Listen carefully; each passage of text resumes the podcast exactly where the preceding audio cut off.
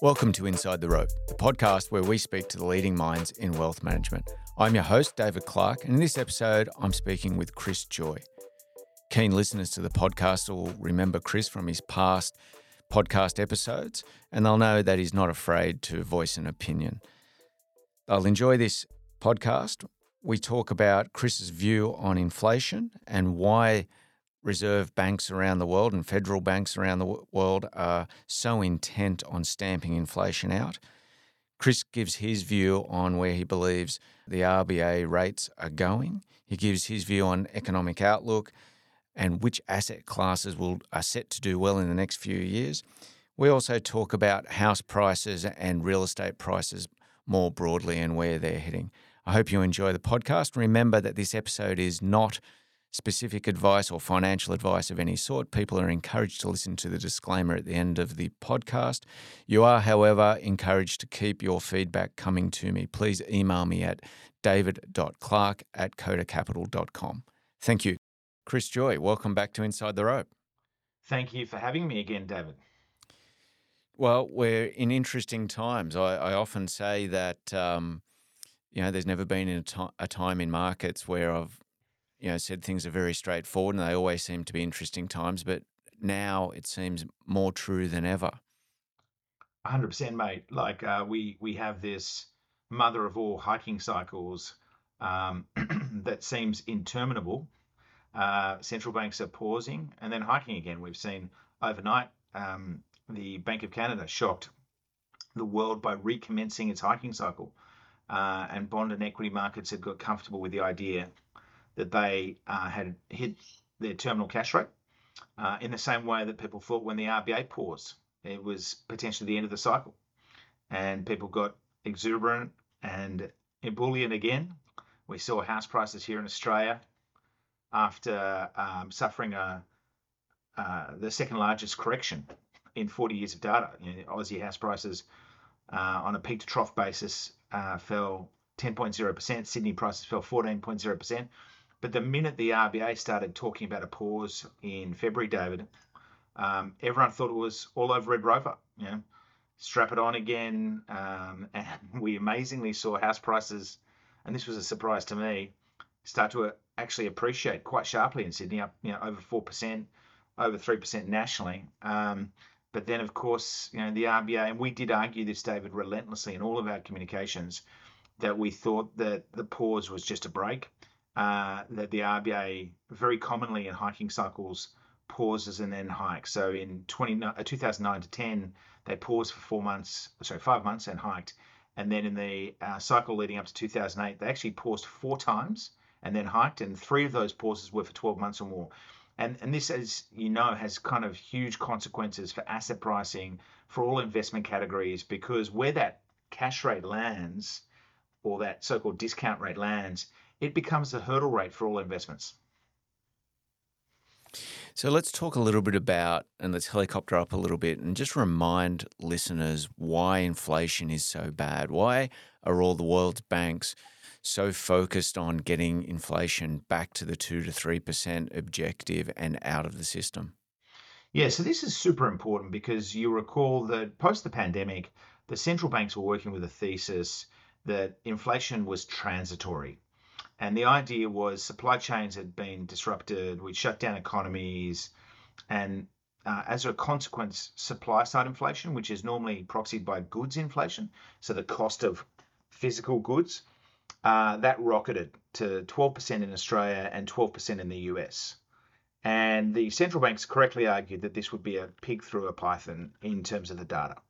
It would be a one off shock and then would normalize. And you know, so it has been. Uh, we've seen supply side goods inflation in the US fall from 12% uh, down to 0%. And here in Australia, we're actually still struggling with higher goods inflation. So our goods inflation has fallen from 12% to about 5.5%. Um, so that's the, I guess, positive part of the story.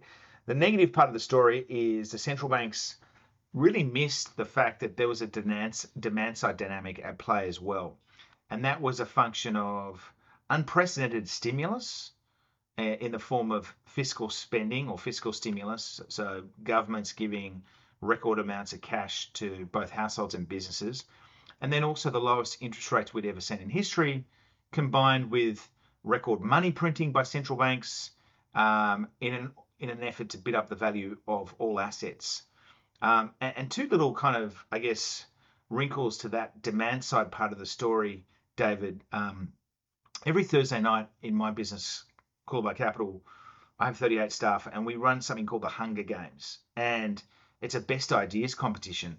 And three people, uh, randomly selected, have to present for 10 minutes on their best idea, and we score it, and there's a $100 prize for the winner. And our macro guys uh, presented in um, 2021 and again in 2022, arguing um, that the Fed would have to go to five to six percent. Now, at the time, the Fed was at zero, and mm-hmm. now the Fed's at 5.25 percent. And they also argued that the RBA would have to go to four to five percent. Uh, and at the time, again, the RBA was at zero. And I, I thought they were a little crazy, to be honest. I mean, we argued publicly in late 21 that we'd have to have record increases in interest rates.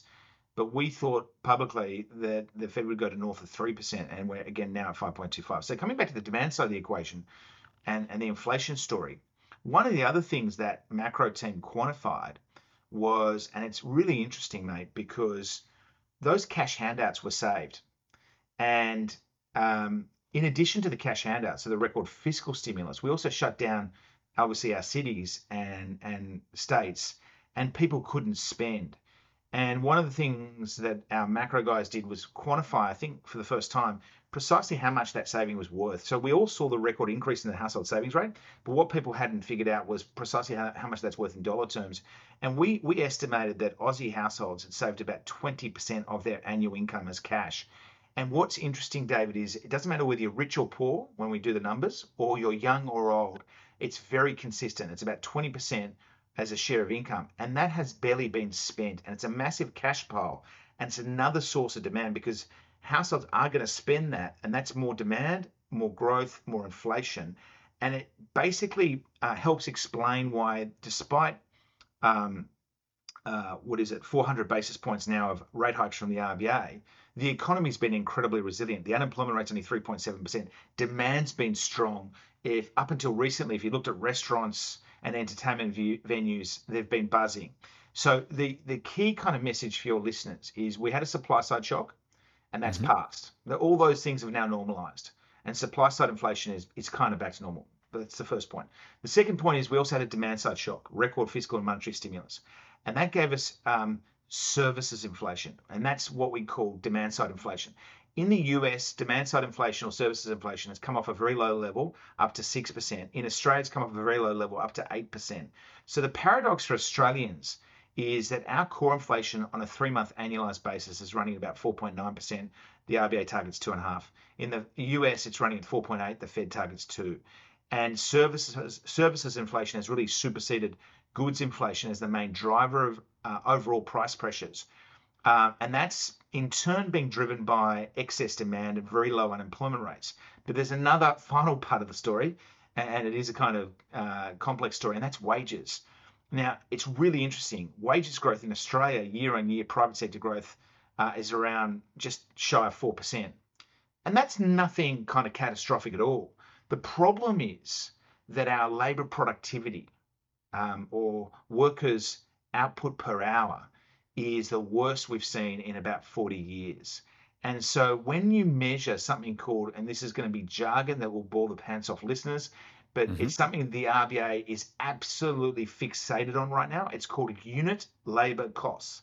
And all that means is the amount of wages that a business has to spend to produce a unit a unit of output or a unit of stuff, right? So the mm-hmm. marginal wage cost of producing stuff for businesses, that's the key thing the RBA is focused on, and that we got the data uh, this week. Actually, I think it was yesterday, uh, and that's running at eight percent a year. So we have really, really strong uh, unit labor costs, and that's a key driver of inflation. In fact, when the RBA forecasts inflation, they use unit labor costs, and current unit labour cost, cost growth of 8% per annum is immensely inflationary.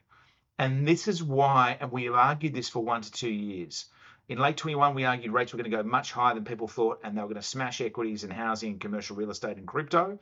Um, and then we also argued that in, it was heroic to assume that inflation would straight line linearly back to 2% or 2.5%.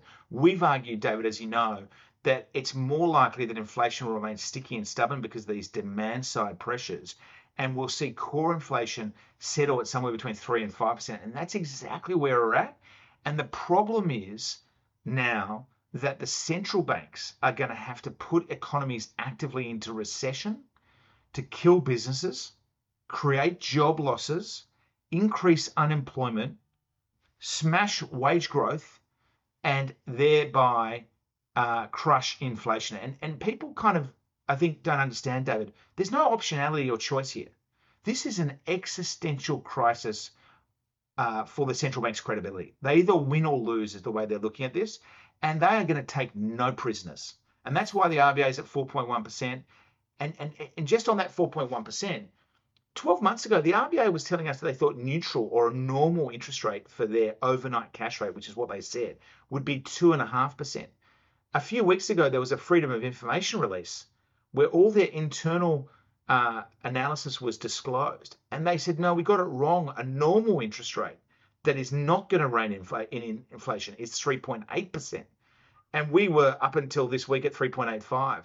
So their modeling is now saying they need to get to almost five or, or specifically 4.8% to get inflation under control by June 2025. The problem with that, David, is June 2025 is an awfully long way away. And the risk is they go heavier and harder to bring inflation back to earth faster. And Chris, why remind the listeners why the bank wants to bring or needs to bring inflation under control. Why can't the bank sit there with inflation at 5%? Yeah, and you probably I, I, get asked these questions all the time, David, and and like I hear things like, "Well, why can't we just lift our inflation target? Let's just lift it to four or five percent." Um, you know, why why is the RBA so sort of fixated on this? And that's because the history of humanity shows that unless we have something called price stability, then you tend to go through uh, bouts of uh, hyperinflation and deflation. So, knowing that the cost of the consumer goods and services we buy each year is going to be stable and predictable at around 2 to 3% per annum, that then means when we come to negotiating our wages, we know that our cost of living is going to be about 2 to 3% per annum. And therefore, the wages that we require to um, uh, to uh, kind of meet that cost of living can also be uh, increased at a rate of two to three percent per annum.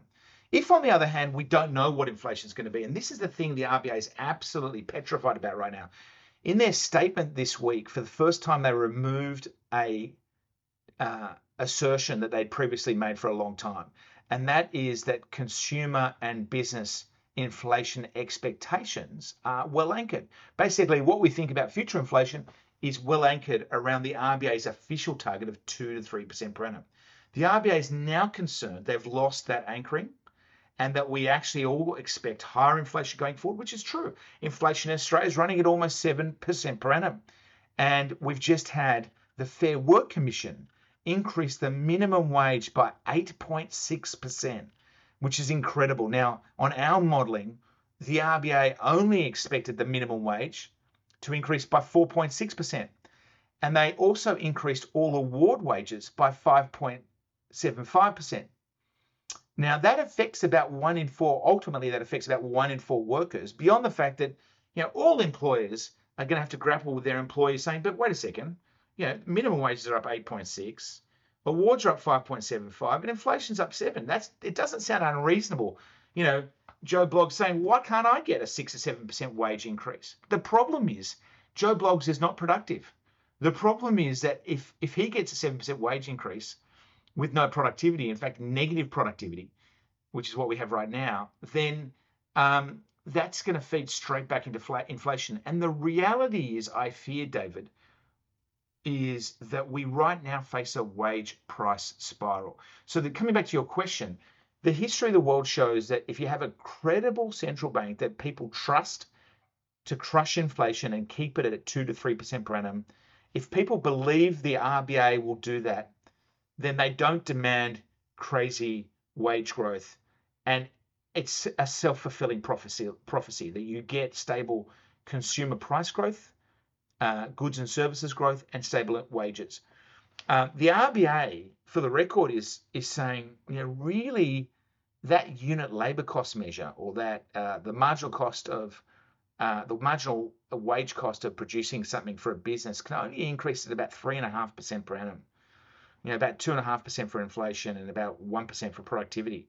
So we're running at eight percent per annum, and we need to be back down at three and a half percent per annum. So this is an existential battle for the ages. This is the biggest inflation crisis in 40 years, and investors do not understand this. Professional investors don't understand this. The equity market is living in la land. That la la land. The housing market, after suffering the second biggest correction in 40 years, is also currently sitting in some irrational exuberance, and it really changes the minimum return we require from all investments. If you can get bank deposits paying five to six percent, right? How could you buy an investment property yielding four percent before transaction costs or a commercial property paying 4 to 5% or even you know shares paying only 6% if shares are giving you the same yield as basically cash deposits or bank bonds that, that's just not going to work. People aren't going to take the risk. So they're going to demand higher yields from riskier investments. And to get those higher yields as you know david the price of those investments need to fall. So we are in a multi-year iterative back and forth battle uh, of shifting to a new normal which is structurally higher interest rates, which is going to change adversely almost all asset prices. So, Chris, with wage push inflation being so tough, and it seems to me that it's a bit like um, a tube of toothpaste that uh, easy to squeeze out and not so easy to get back in. Um, if you if we're in a democracy with a government that's elected, and we've got a Labor government in power at the moment, um, how do they convince the people that lower wages growth is actually good for them in the long term? Yeah, well, lower wages growth uh, that crucially is um, commensurate with their productivity. I think that's the message. It's not necessarily about lower wage growth. It's, hey guys, you know, as a nation, we need to be more productive, and you should be paid based on your personal productivity. Uh, if you've worked really, really hard and you've produced insane results, you absolutely deserve pay rises. But but if you simply keep on demanding pay rises that have nothing to do with your productivity and are instead pegged to inflation, then we're going to have this catastrophic wage price spiral and we're going to have crazy high interest rates, huge unemployment. A lot of people are going to lose their jobs. So we need to think about the um, best way to support our collective prosperity. And, and that's through productivity. And you know, I think there's also um, uh, it's definitely true that labour productivity has been declining for decades. Um, you know, there's been a particularly sharp decline in labour productivity, and you know, when we say labour productivity, I hate jargon, but it, just think about you know it as mm-hmm. personal productivity since the pandemic, and I think that's a function of a few things. One is that we have drawn into the employment market people that were previously unemployed for long periods of time. So our long-term unemployment has gone down. Now that's a really good thing but that also means that the quality of workers has deteriorated because those folks you know, hadn't been uh, you know, recently experienced and skilled. Uh, and then I think there's also a bit of a generational divide. I um, incurred the wrath of um, many, many millennials uh, when I had the temerity to write in the Financial Review uh, a few weeks ago, and this unfortunately ended up on the front page of the Daily Mail and was covered by the Herald Sun. And the Today Show asked me to be interviewed about this, and I, I of course refused. But but I, I kind of made the point that you know when I'm 46 and when I started at Goldman Sachs in mergers and acquisitions, and I'm not saying this is for everybody, and I'm not saying this is the benchmark, and I'm not saying this is reasonable. But literally, in my first 12 months, I pulled 90 all nighters, which was you know two consecutive days without sleep. That's not normal, uh, and that's not healthy. And it's one of the reasons I left investment banking. But but you know, I think generationally, most people would probably say that their parents worked a little bit harder than they did, and their grandparents worked a little bit harder than their parents, and certainly that you know it's absolutely true that generation generationally our lives have become uh, a lot more comfortable. And I think there's a lot of complacency that's seeped into behaviors and expectations. And there's a very strong sense of entitlement. You know, anyone under the age of 40 hasn't seen a serious recession in Australia, hasn't seen serious inflation in Australia, hasn't seen you know really high interest rates in Australia um, during their working lives, and and I think people have expectations that aren't necessarily matched with their personal productivity and performance. And and the truth is, and here's the here's the scary thing. My chief macro strategist said to me literally yesterday, he goes, Chris, when the RBA talks about this wage price spiral, with this, you know, when they when they're discussing this inflation crisis and how to get it under control, they always talk about productivity, but they talk about product. They talk about three things you can do. Um, one is you know invest in more capital stock, which just means invest in invest in you know infrastructure and and equipment to make us more productive, technology, whatever. Two, we can you know undertake reforms to make workplaces more productive. But the third point is you actually just have less workers. Mm-hmm. For a given level of business output, you have less workers. And that means sacking staff. And that means we're actually running too much employment. That is what the RBA is saying. They're saying there's too many people with jobs in the economy. We need to kill businesses. We need to increase unemployment and we need to reduce wage growth uh, and increase productivity and, and basically produce the same quantum of goods and services with less people. Sadly, that, that is the case. Um, so it's really, really interesting, I think, David. So, Chris, given this outlook um, and where we are in the cycle, where do you think people sitting on assets at the moment should be thinking about or should be hiding, or what does their asset allocation look like going forward given this outlook? Yeah, I think this is incredibly simple, mate. And we've argued this since literally December 2021. If you have a blank sheet of paper and you sat there in December 2021, we said, you know, the cash rate's going from 0% to north of 3%. That's going to crush equities, housing, commercial real estate, venture capital, private equity, crypto, um, everything. It's high discount. You know, basically think about the huge boom in asset prices that we had post the pandemic. And then if you go back further in time, really since 1990, that was really driven by one thing. You know, the RBA had a cash rate in January 1990 that was north of 15%. percent mm hmm And then it went down to 0%. Money was free or very, very cheap. And people thought that was permanent. It was a forever thing. Phil Lowe, the governor of the RBA, told us that money would, or the cash rate would stay at zero until 2024. He was wrong. Uh, and that process is reversing out. So the assets that appreciate in value now need to depreciate in value because they're going to need to pass much higher yields when we eventually recognize that getting 4.5% per annum from A grade office property is unacceptable because you can get 5 to 6% from riskless, perfectly liquid cash deposits. Uh, getting um, you know, 4% from resi property when, you know, you can get the same from cash is also unacceptable. Getting 6% from bank shares when bank bonds are paying you 6 to 7%, CBA bonds right now are paying 6.5%. CBA equities are paying 6.2%. Like, why would you buy CBA stocks when you get a bet on a 6% yield? And that's a franked yield. The cash yield's only 4 point something percent. You can get a cash interest rate on CBA bonds of 6.5%. So these are really profound changes in the way we are um, thinking about the architecture of financial markets. So, so the, the prescription is simple. You want to be really long cash. You want to be really, really long uh, floating rate, high grade bonds issued by governments, banks, or too big to fail companies that have no default risk and no liquidity risk. So these were you know, specifically bonds issued by CBA, ANZ, NAB, and Westpac. They're senior bonds, they're T2 bonds. Uh, you know, companies like Pfizer, Verizon, Woolworths, Coles, etc. Um, so let's just think about that. Cash is going to pay you a higher interest rate the higher the RBA cash rate rises. The best performing asset class on planet Earth that's liquid and that was properly valued in FY22 was cash, right? Uh, and cash will probably be one of the best performing asset classes again in FY23. Uh, floating rate uh, bonds benefit from higher interest rates, so that that makes sense. If you don't have the default risk and you can you can trade hundreds of millions of dollars a day of these securities, then that that's immensely valuable because it gives you optionality, which I'll come to in a second. The third the third kind of prescription I would have, and I'm not giving anyone personal advice. Uh, this is just kind of like my own personal portfolio construction is you probably want some fixed rate bonds um, and high grade government and bank fixed rate bonds with no default risk, which are basically infinitely liquid. And that's because at some point they're going to put us into recession. Our modeling has argued since January 2022 and, and we've mentioned this to your CODA team, David, and also we've mentioned it publicly, that the US economy will go into recession in, in late 23, early 24. Our modelling says the same thing for the European economy. The RBA's modelling, as released by their Freedom of Information disclosures two weeks ago, says there's an up to a two thirds to 85% probability of the Aussie economy going into recession. I think it's quite likely now the Aussie economy goes into recession.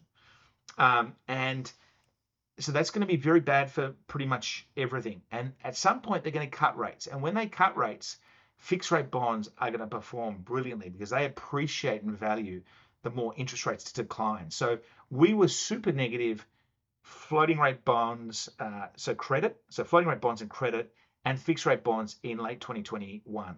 We had, I think, in total uh, trades, we had about $16 billion of bond and credit shorts between June 21 and June 2022.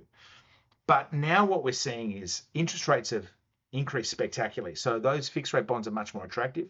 Credit spreads have exploded by about 150 basis points or 1.5 percentage points.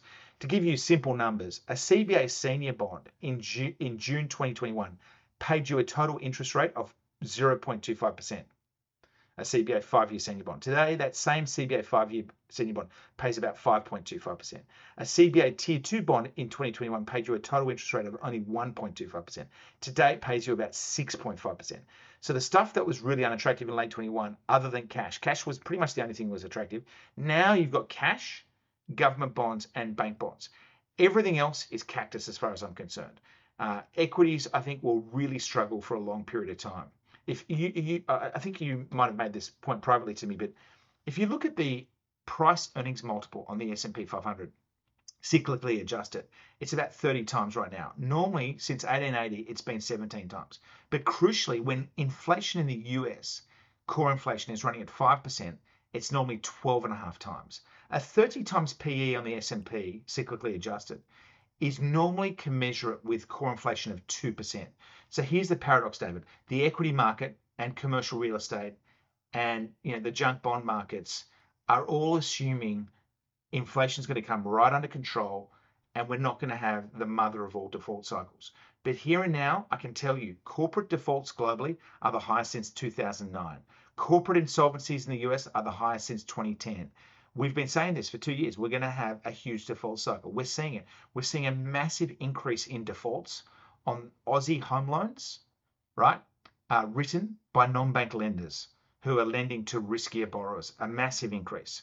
Like as in, you know, if you take a representative non-bank that's offering subprime-like loans, the default rate has risen from about 2% to about 4% of all their borrowers just in the last few months, right? And we're only seeing the hiking cycle slowly hit the Aussie economy because about 40% of all borrowers were on fixed rate loans set at 2% in 2020. They're only slowly rotating into variable rate loans this year set on 7% interest rates. So there are long and variable lags associated with the RBA lifting rates and its ultimate impact on the economy. On our modeling, it can take up to five years for that, that impact to really percolate through the economy. So my, my kind of personal advice to myself is you want to be liquid. You want to have optionality. You want to be long cash. You want to be long now, uh, high grade floating rate bonds issued by governments and banks. You probably want to start averaging in to fixed rate bonds and getting duration in the portfolio because that will be a great recession hedge and equity hedge if the shit really does hit the fan, excuse my language.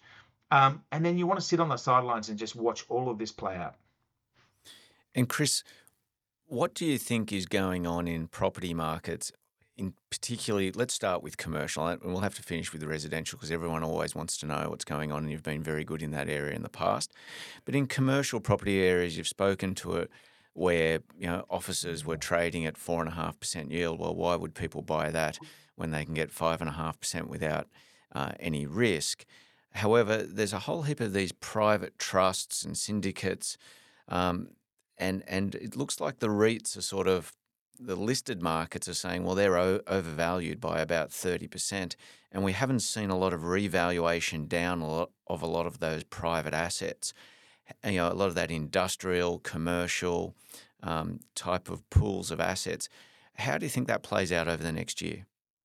Yeah, so this is a super important point, David. This is all a function of illiquidity, right?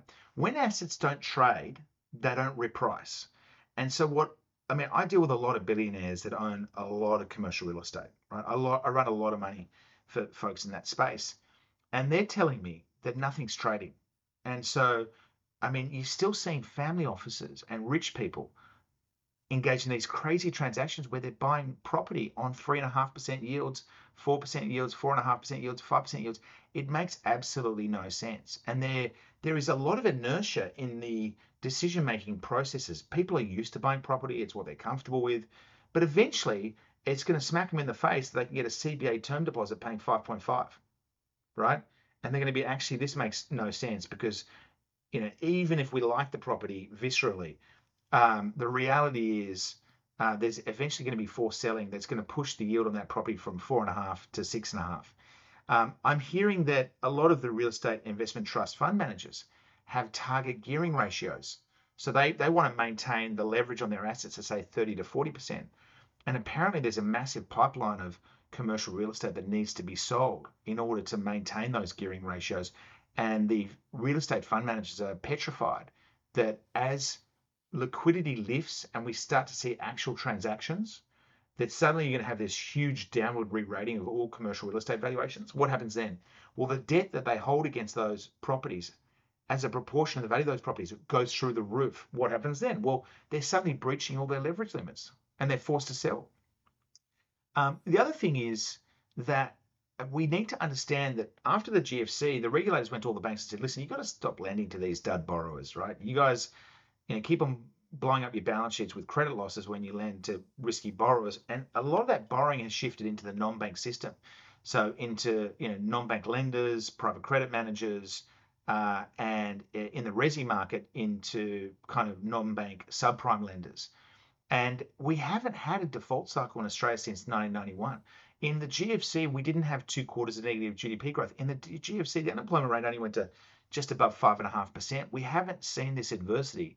And most of these investors were not running these businesses prior to 2008 and, and haven't been tested. And the other scary thing is none of these uh, investors are regulated uh, you know, APRA regulates the banks and, and really kind of controls what they do and don't do. Whereas you've got no regulation and you've also got no um, standardized reporting or disclosure. So you're not likely to learn of problems until it's too late.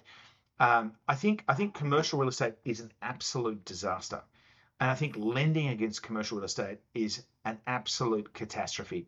And I think you're going to see defaults and massive amounts of duress. We're seeing this all over the world. This is not you know, I'm not being hyperbolic or alarmist. We're already seeing a, a huge kind of commercial real estate uh, correction in the United States and other parts of the world. We've seen Blackstone default on real estate bonds in Europe. We've seen Brookfield default on real estate bonds in the US.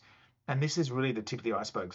So I think I wouldn't touch commercial real estate with a 40 foot cattle prod uh, until the market's cleared. And it's going to take years for the markets to clear because you're going to need to see the defaults and we've only just seen the defaults start to increase. and then the lender's going to have to work through the defaults. Eventually, they're going to be distressed sales. That normally takes 12 months. So we're talking about a multi-year process of paying and a multi-year period of asset price deflation. Um, and the more liquid your assets are, whether it's in real estate, residential property, venture capital, private equity, private debt, the longer it's going to take for those assets to adjust to the new normal of having cash and bonds paying you risk-free returns of five to six percent. And Chris, that's been very, very helpful. Thank you very much. Um, just to conclude, if we can give a bit of an update of what you think is going to happen to residential house prices, given the immigration um, situation, and obviously residential house prices don't really follow a, a valuation return on and a yield sort of metrics like a traditional investment would. Um, what's your view on uh, Australian residential house prices? Our view hasn't changed. Um, as much as people want me to change my view, uh, it hasn't changed. Um, listen, normally residential housing is highly predictable, and that's one of the reasons we've been uh, able to, with some success, sort of anticipate movements in the housing market for decades. Uh, it's normally really a purchasing power story. It's a function of income and interest rates. Where they go, house prices follow. Interest mm-hmm. rates go up, purchasing power goes down, house prices go down, and vice versa. Um, in October 21, we said, listen, the RBA is likely to lift interest rates in circa mid 22. They started in May, and we argued that assuming they do a minimum of 150 basis points of hikes, as in assuming that we have a, a decent hiking cycle, um, that house prices nationally will need to correct 15 to 25 percent. Um, we weren't saying, to be clear, that we thought the RBA was only going to lift the cash rate by 150 basis points. We were saying the minimum requirement was 150. Our modelling actually assumed a 4.25% cash rate. We published this, I think, in May 2022. This modelling, assuming a 4.25% cash rate. We're at 4.1% right now. Um, our modelling uh, suggested that Aussie house prices would need to correct in nominal terms by about 30%. Our forecast was 15 to 25 the five capital city index on a daily basis from CoreLogic, which I helped design, uh, fell 10.0. Sydney fell 14.0. But then, as we discussed, Sydney house prices are up another 4%, plus national house prices are now up 3%, just between the, the period February to May. Now, February to May is seasonally very strong statistically. So normally you get house price increases. Uh, the immigration we expected, that was in our modelling. Um, in July 21, we argued we'd have a tsunami of migration. That hasn't been a surprise at all. I think what was probably um, a surprise, and I don't, we, it's hard to quantify this, but there's definitely been a bit of a Chinese and Vietnamese and Asian bid seep into the demand side of the equation in Sydney and Melbourne anecdotally. Like there's been a, some foreign money that's come to the market. Maybe that's a, a little bit of a, a game changer. Um, our our expectations for migration and population growth are that they're going back to normal, uh, which is what this kind of surge in population growth and migration is all about. Um, so that that's not really a huge surprise. Uh, in inflation adjusted terms, so if you look at house prices in real terms, they've fallen 16% already. Um, but we we believe that in the second half of the year, the correction will resume, and um, you know we're still comfortable with a peak to trough, sorry, a peak to trough correction of 15 to 25 percent. But David, you know, we, we of course could be wrong. We got 10 percentage points. Um, you know, maybe it's it's not that bad, but but all of our analytical uh, insights imply that we really need a 15 to 25 percent nominal correction in order for the housing market to do what it would normally do in response to changes in purchasing power, but also accounting for you know, supply and other sources of demand like population growth. Um, I think my own view is, and I think this is shared by the RBA, is that when they started talking about pausing interest rates at the start of the year, people thought, okay, that's it, that's it, it's done and dusted. You know, it's the end of the hiking cycle, and game on, right? You know, and you've also got to understand that households have that 20% of annual income cash pile uh, sitting under the rug. And so, whilst people may be struggling on a cash flow basis, they've still got very substantial savings. I would stress, however, that the RBA's own analysis found late last year that if they got to a 3.6% cash rate, 15% of all Australian borrowers would have negative cash flow. What does that mean? If you take their income and you deduct mortgage repayments and essential living expenses, we're not talking about porn star expensive, like rich people's expenses. We're talking about essential living expenses. 15% have negative cash flows. Now that's at a 3.6% cash rate. We're now at a 4.1% cash rate, probably going to high fours, possibly even above five. Um, so I would have thought that all the ingredients are in place for the biggest drawdown in Aussie house prices on record. And and so whilst we did have this bounce, we thought it was a dead cat bounce, and our expectation is we give back that bounce and some, um, you know, through the effluxion of time. But we, I, w- I would stress, um, and some might be surprised to hear this, that you know we could be wrong. Um, we haven't really been wrong often on housing, uh, but you know maybe maybe there's something we're missing. But and, and you think the RBA's got a few more rises left in them by the sound of it? Absolutely. I think Phil Lowe's got three more meetings. Uh, you know, he first seven years of his reign, he undershot the inflation target, averaged 1.6% inflation. He was looking for two and a half, and he thought he had what is called a disinflation crisis, as in a low mm. inflation crisis. And now he argued for the last couple of years well, firstly, that he'd never raise rates until 2024, but then secondly, he argued repeatedly that Australia was different, that we didn't have a wage problem, we didn't have a high you know, uh, cost structure problem, we didn't have an inflation problem. Normally, the RBA's cash rate, David, you might remember, folks who are listening, it's normally about 1.6% above the US Fed funds rate over the last circa 30 years of data. So normally our interest rates are higher than the US. As I mentioned, our core inflation is high, our goods inflation is high, our services inflation is high, and up until um, recently, you know, we were sitting at a 3.85% cash rate, and they're you know five to 5.25. Now we're at 4.1. I think the RBA is now convinced they got it wrong.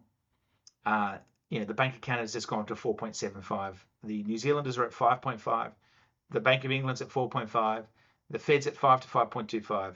I'm pretty confident we're going to somewhere in that in that range, and that would imply uh, a few more hikes. And it wouldn't surprise me if um, you know we get uh, hikes you know every month for the next three months, or at least a couple more hikes before he leaves, uh, assuming he leaves at the end of September. So I really feel for Phil though. He's a very smart guy. I think he's a great human being. I'm sure he's an incredibly hard worker.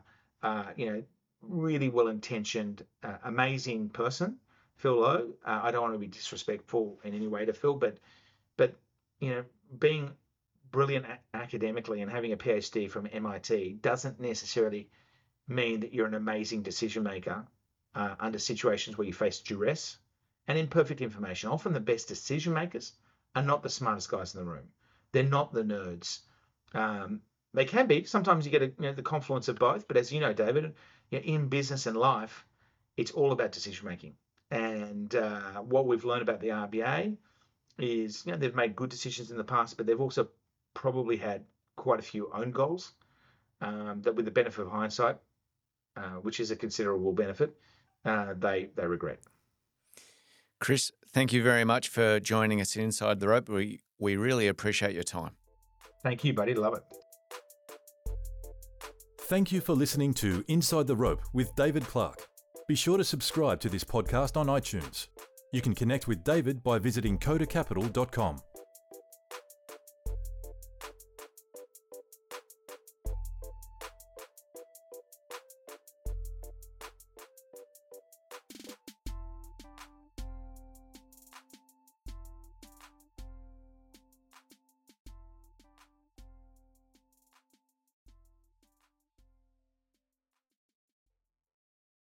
Any views expressed in this recording represent the personal opinions of the speaker and do not represent the view of any other party. If this recording contains reference to any financial products, that reference does not constitute advice or recommendation and may not be relied upon. Listeners in Australia are encouraged to visit www.moneysmart.gov.au to obtain information regarding financial advice and investments.